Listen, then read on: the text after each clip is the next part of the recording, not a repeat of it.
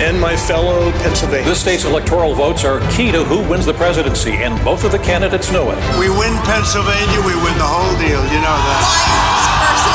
Lions versus Penguins. Just like last time. But states like Pennsylvania are going to be incredibly important. The only thing left on the board is Pennsylvania. The president cannot get to the finish line without the Commonwealth of Pennsylvania. One state all four candidates are visiting today is Pennsylvania. Its twenty electoral votes are highly coveted, and the Keystone State could end up being one of the determining factors in the race.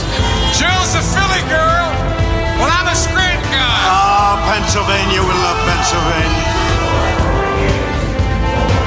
May come down to Pennsylvania. We're starting our discussion in Northwest P A with Erie County Executive Kathy Dahlkemper. You know, starting with her time in Congress and now two terms as county executive, she has a very unique perspective on this region. Erie was one of three pivot counties. In twenty twelve, it went for Obama. In twenty sixteen, it went for Trump. Last November, just by a sliver, it went to Biden. Now, over the course of the last year, there was lots of reporting on Northampton and Luzerne counties, the other two pivot counties, but less so on Erie. So I'm really looking forward to our discussion, getting a better sense of the changes in recent years, activities on the ground in the lead up to last November, and how Erie County is building back better. Why this was so remarkable that this particular area went ahead and voted for Mister Trump? Yeah, this was one of those counties, like many counties in Pennsylvania, that showed this really dramatic shift. It had gone for President Obama four years ago. It had been blue. And then by double digit, by a double digit change, it had gone for Donald Trump. And I even noticed on election night, counties like Erie, where Donald Trump was winning by just a few thousand votes, but it was consistent where he had made these flips. County Executive Kathy Dahlkemper, welcome to my kitchen table. Well, thank you. It's great to be with you here at your kitchen table virtually. Hey, look, I wish I was up there uh, on Presque Isle and uh, in beautiful Erie County and enjoying some of uh, the wines and other such things. But uh, soon, soon, soon, soon. We are the Riviera of Pennsylvania. There we so, go. There we if, go. If you haven't been here, have to come up. You'll be, I think, pleasantly surprised at how beautiful it is. Well, we have, uh, we're honored to have listeners all over the Commonwealth and uh, certainly in Washington, New York, and elsewhere. Uh, but we have room to grow in Northwest P A. So we're excited to start this uh, series of Northwest P A conversations with you. And you have such an incredible uh, perspective. So uh, we first met uh, more than a decade ago when you uh, were, were running for Congress. And I'm wondering if you look back over the last ten to twelve years, if you can kind of share with listeners, what are some of the biggest changes that have happened in, in Erie County? Wow, a lot has changed. And a lot is very similar. But I think what's happened in Erie County over the past uh, decade or so is that the community truly has decided that we have to create our own destiny. We cannot wait for the federal government or the state government to come riding in on their white horse and save us from really the economic uh, downturn that's been going on here for generations, honestly, probably since the seventies. And so there's just uh, been a lot of great planning that's gone on. And some of those plans have been implemented and many are in the middle of implementation.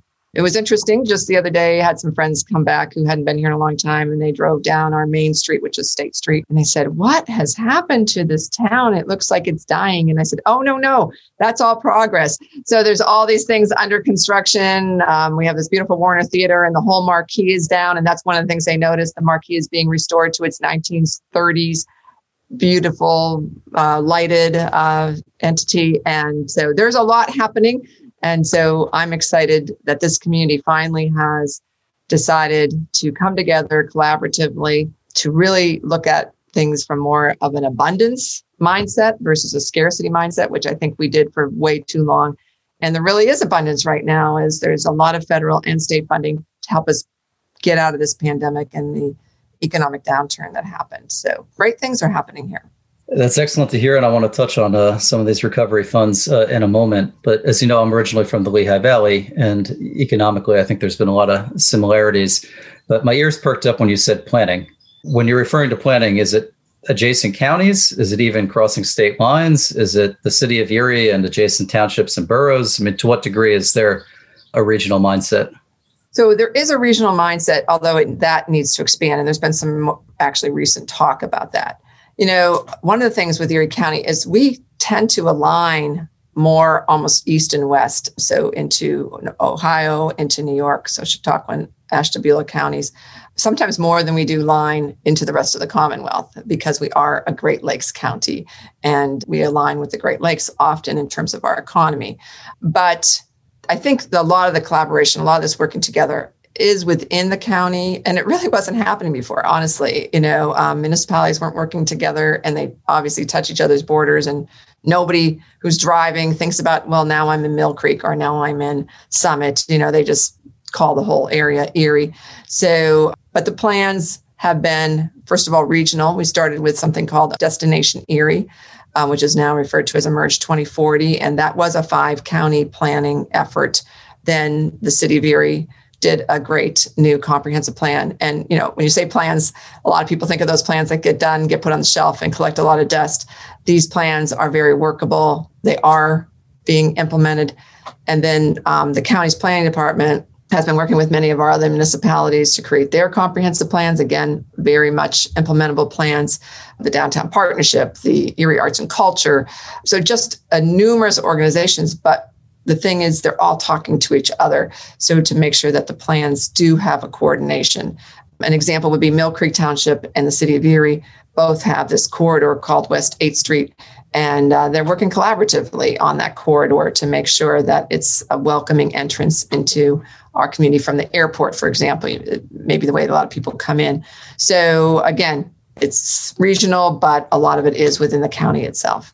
That's excellent to hear. That certainly has been the, the mantra over the last uh, fifteen years or so in the Lehigh Valley, where counties are collaborating, and then all these small townships and the chamber and other bodies are coordinating with D C E D. And but anyhow, you you referenced, and look, this podcast is primarily about politics, but politics and policy, for better or worse, are interrelated. But you referenced uh, the funds, A R P funds, and would love to begin to unpackage that, because all this vision of twenty forty is impossible without uh, without funding, be it from Harrisburg or from the feds. That's right. You know, obviously, I'm I'm glad to see that earmarks are kind of back in Washington. When I was in Congress, we got a fairly large earmark for um, a couple things, but one was a hospital in Corey, which is uh, in the su- southeastern corner of our county, and it's a rural hospital that serves not only Erie County but Warren and Chautauqua, and is, is very important to the people who live in that region. Some of those projects are difficult to get done without some specific help from Washington, from your member of Congress who who understands your region. So I am glad to see some of that back. But the funding that's now come forward through the American Rescue Plan, and hopefully soon in an infrastructure bill.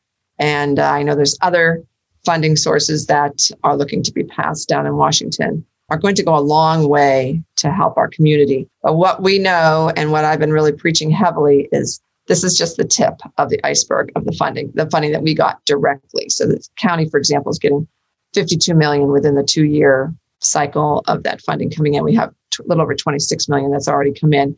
The city of Erie is getting seventy-six million dollars. Mill Creek Township, our large, largest township, got six point one million dollars, and then every municipality got something through the D C E D. Our transit authorities, the our bus authority and our airport authority, both are getting funding, and of course, all of our school districts. So all told, it's um, you know, well over two hundred seventy-five million dollars coming into our community. I want to see us take that that money and double, triple, quadruple it. And, there, and there's an opportunity to do that.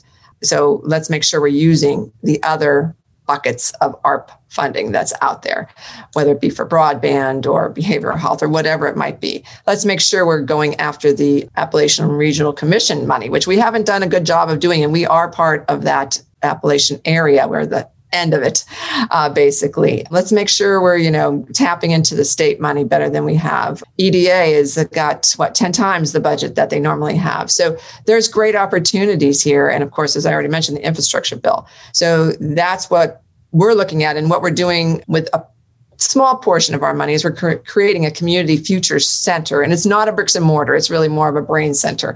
And we, we're looking to bring on three people who will, there'll be a lead who will be the person out there making sure they understand all the different projects going on. And those may be governmental projects, nonprofits, for-profits. They need to understand what's going on in the community as a whole.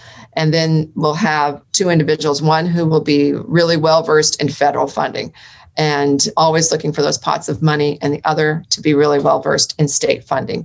And so they're going to be out there seeking the money, not just for county government, but for our municipalities, for our nonprofits, and for really any good project going on in Erie County. That's exciting to hear. As I referenced, we have quite a few listeners in Washington, and I imagine many of them are on Capitol Hill. So uh, it's it's good. And, you know, as as you know, sometimes folks vote and they forget about it, or they actually hear real granular what's happening. Did I understand correctly that the city of Erie is getting more than the county? Yes. Yeah. So that's a, just just explain that. That seems a little odd. So the National Association of Counties, you know, which we're a member of, was very instrumental, along with the National League of Cities, in getting the local funding directly. Because um, in CARES, if you were under five hundred thousand population, you got your money through the state. So now if you're fifty thousand and up, well, all counties across the nation are getting their money directly. And any municipality who's fifty thousand and up is getting their money directly from. So you don't have to go through that extra layer of state uh, bureaucracy. So we're very, very excited about that. So when that was negotiated and worked out, the National Association of Counties um, said they wanted this to be divided per capita. So it's purely on your population and how much you get. The National League of Cities wanted it divided by C D B G funding. So your current formula for C D B G, my understanding is from talking to my friends at NACO, is that uh, Senator Moynihan way back in the day was able to do the C D B G funding so that those cities in the more in the Northeast really got a better formula. So the cities in the Northeast are actually getting more money. But if you go out to a county in the Midwest or the West, the counties are getting more money than their than their municipalities are. So that's how that happened. But good for us here in the Northeast that our cities are getting so much money. A lot of listeners know, but C D B G is Community Development Block Grants. So I think it would also be helpful for listeners because, you know, across the Commonwealth, Erie's uh, a little distinct in terms of governance. So you're a county executive elected for a four-year term, and you have a, uh, a council, uh, whereas a lot of folks have three commissioners on a county level. So if you could speak to the uh, the governance of the county. Sure. You know, one of the things we always say, if you met one county, you've met one county. And I have found that to be very true. Counties are all very unique. But in Pennsylvania, there's four county executives. So four counties, Lehigh, Northampton, Allegheny, and Erie, that have opted for this form of government where you have a strong executive leader and, and a county council who's really your legislative branch. So they do hold the purse strings. My budget has to go to them to be approved, any expenses and revenue, and has to be approved by them, any changes in that. But the county executive is like the mayor of the county. It's the best way to explain it. You know, we run the county. We do have that executive role.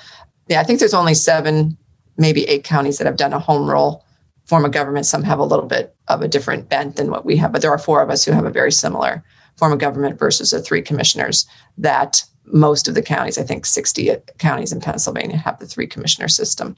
Of course, Philadelphia is a county and a city combined, so it's it's unique in its own sense. You can say that again. It's a world unto itself. This podcast has touched every region of the Commonwealth, and we, uh, for a variety of reasons, have not touched the city of Philadelphia. But if you could just, because as I said, we're still growing our listenership in Northwest P A, uh, just remind folks what the breakdown of council is. So the council is a seven-member council. They each run, they each represent a district, uh, and that's done by population. And so we currently have three Republicans and four Democrats on that council. And um, prior to the last election, uh, the last local election, which was two years ago, it was uh, five Democrats and two Republicans. It's been, I don't really know when Republicans have had the majority on council. I don't know if they ever have. It may have been in the early days. We've had this form of government government since nineteen seventy-eight.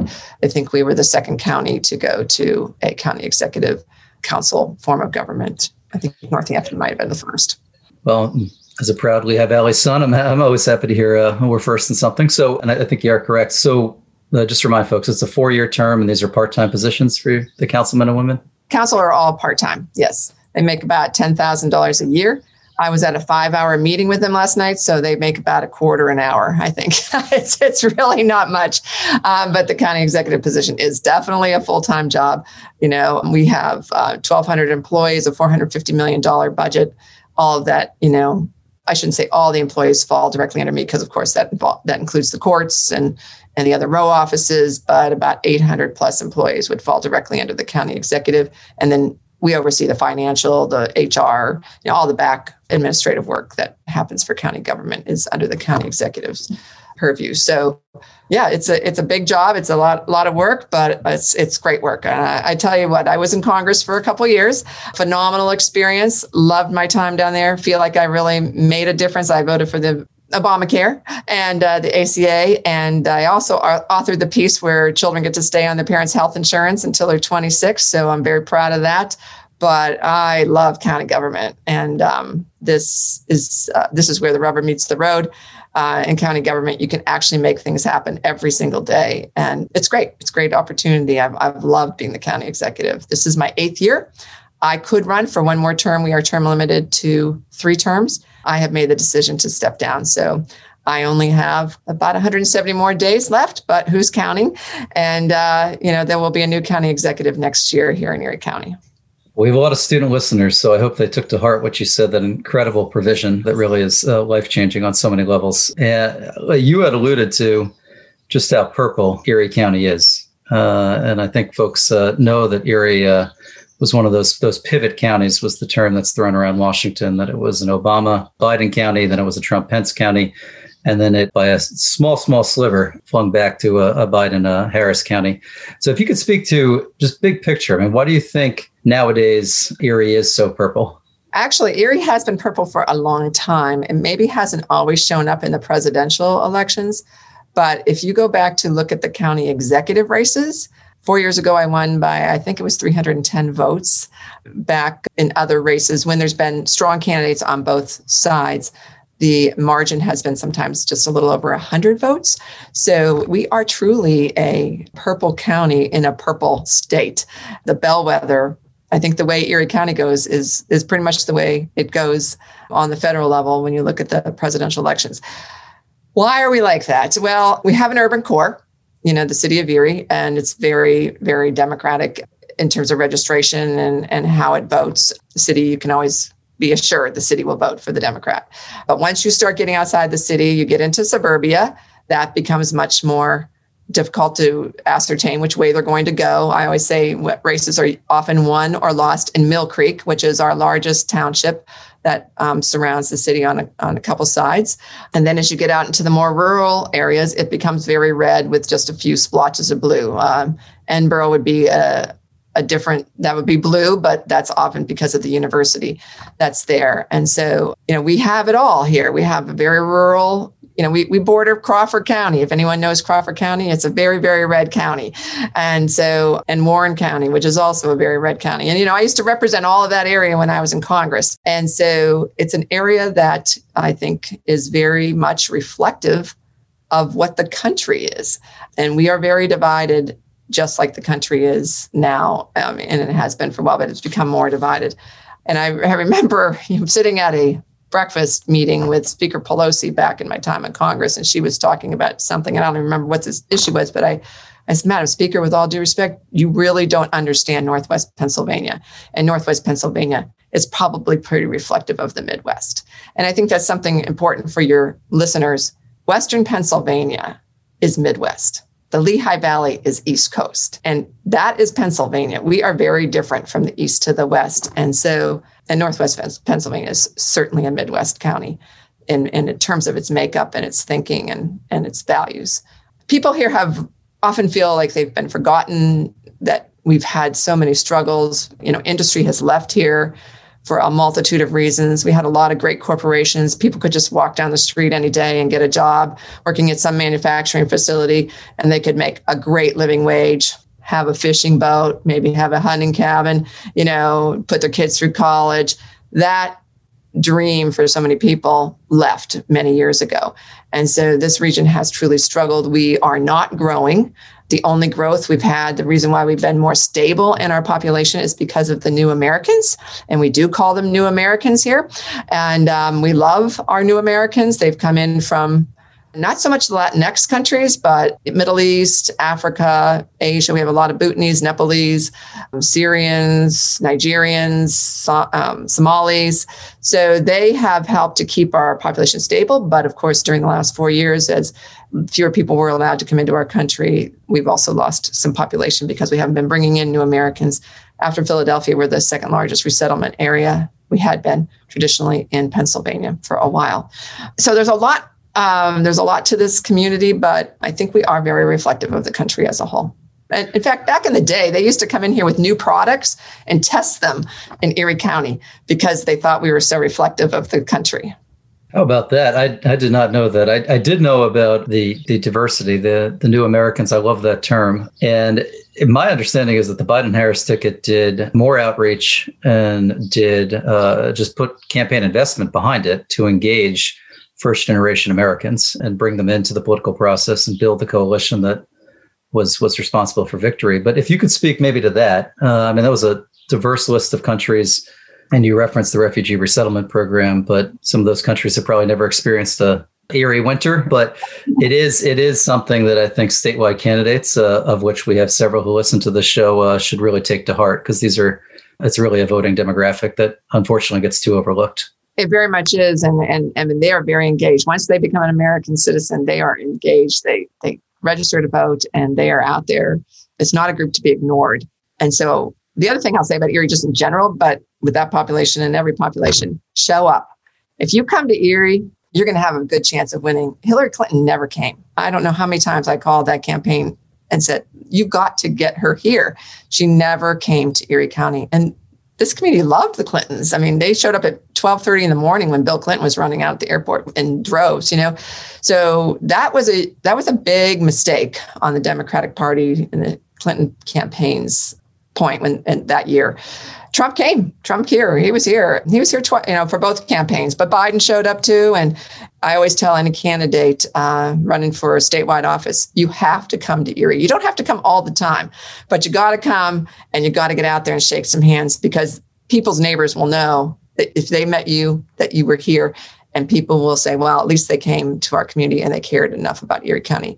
We have enough of a voting block that I think it's important to any statewide candidate to consider not just the two urban centers, which we know is always the big focus, Philly and Pittsburgh, but not to forget about Lehigh Valley, right? Not to forget about Erie County and some of these other center county and these other kind of large voting blocks. You've been super generous with your time. And as we wind down, uh, I seem to recall that one of the first in-person events that candidate Biden did was up there in Erie, with uh, organized labor very much playing a, a role. So if you could speak to uh, the role of organized labor in Erie politics and just the community at large, so and obviously organi- any any war stories and thoughts on uh, that, that particular event. Organized labor is still very uh, strong in our community. We don't have G E here anymore, but we have Wabtec. They have, uh, you know, bought out Erie uh, G E's transportation division. Uh, they are our second largest employer. They're a very strong U E union there. Of course, in the public sector, it's very uh, strong, but we also have a lot of trades um, that are very strong here. So they they still play, I think, a very significant role in the politics of Erie County. And um, and you'll even see that on Republican candidates up here trying to gain the favor of some of the unions. And sometimes they're successful in doing that because it will help in this community. You know, in many ways, we're still sort of a blue collar community. Even this, you know, a lot of the small shops are unionized. And so union politics are alive and well in Erie County, and, and very important for anyone who wants to campaign up here. Well, I'm certainly glad to hear that. I think a lot of our listeners are as well. So a final question, and for a variety of reasons, which is probably a whole other discussion, we don't get a lot of statewide candidates uh, out of Erie. Now, Governor Ridge certainly was an exception. But, you know, I do anticipate, and I hope, and I just saw that Bel Arcouche, for example, is going to be up there uh, as the show's airing. But I do hope the candidates are going to be up there and regularly engaging with voters in the lead up to the, the primary. So what would you say if you had a crystal ball in the lead up to the primary and then through next November? What are the top issues that folks on Main Street or, or eighth Street you suggested uh, are talking about? I think it always goes back to the economy, right? It's it, now we have a new community college here. That was a huge struggle to get that community college, first one in Pennsylvania since the nineties. And so workforce is a huge issue, as it is many other places, but our businesses have been crying on the workforce issue for a very long time, way before covid nineteen hit. So I think workforce is a, definitely an issue they would want to address. And again, with our new opportunity with the community college, address Uh, maybe anything they might be doing in that realm. You know, so there's talking about free community college across the United States. That would be huge for us as, as this college gets up and running. And I think you know, the opportunities for broadband is that's still an issue here, um, as it is in many other areas that have rural populations. Found so many people who couldn't connect during this pandemic. And so the connectivity piece is also another thing that people should not ignore. And I think, how do we make it affordable? Because that's the problem in the urban area, which I know is the same across the Commonwealth and across this nation. Well, thanks so much. Yeah, and regarding broadband, we had an excellent discussion with State Representative uh, Pam Snyder in the other corner of Western P A in Greene County, and there was a heavy focus on broadband. Uh, so really appreciate everything that you have uh, done over more than a decade uh, uh, for our Commonwealth, and thanks so much for your time. Hey, thank you. It's been great talking with you, and uh, come on up to Erie, everyone. It's it's absolutely beautiful, no matter what season. We'll always have a good time. You bet. And we have to plow our roads, so don't be afraid to come in the winter. Hear, hear. Thank you all so much for listening to today's episode of Pennsylvania Kitchen Table Politics. As Hillary Clinton used to say, it takes a village. This podcast would not be possible without the help of Sarah McGrath and Jake Schwartz. If you liked this discussion, we would love for you to give us a review, subscribe, and rate us on iTunes, Spotify, or wherever you get your podcasts. If you have a suggestion on a future guest and other feedback, visit our website, p a politics podcast dot org. Don't forget to follow us on social media at P A Political Podcast on Facebook, Instagram, Twitter, and LinkedIn.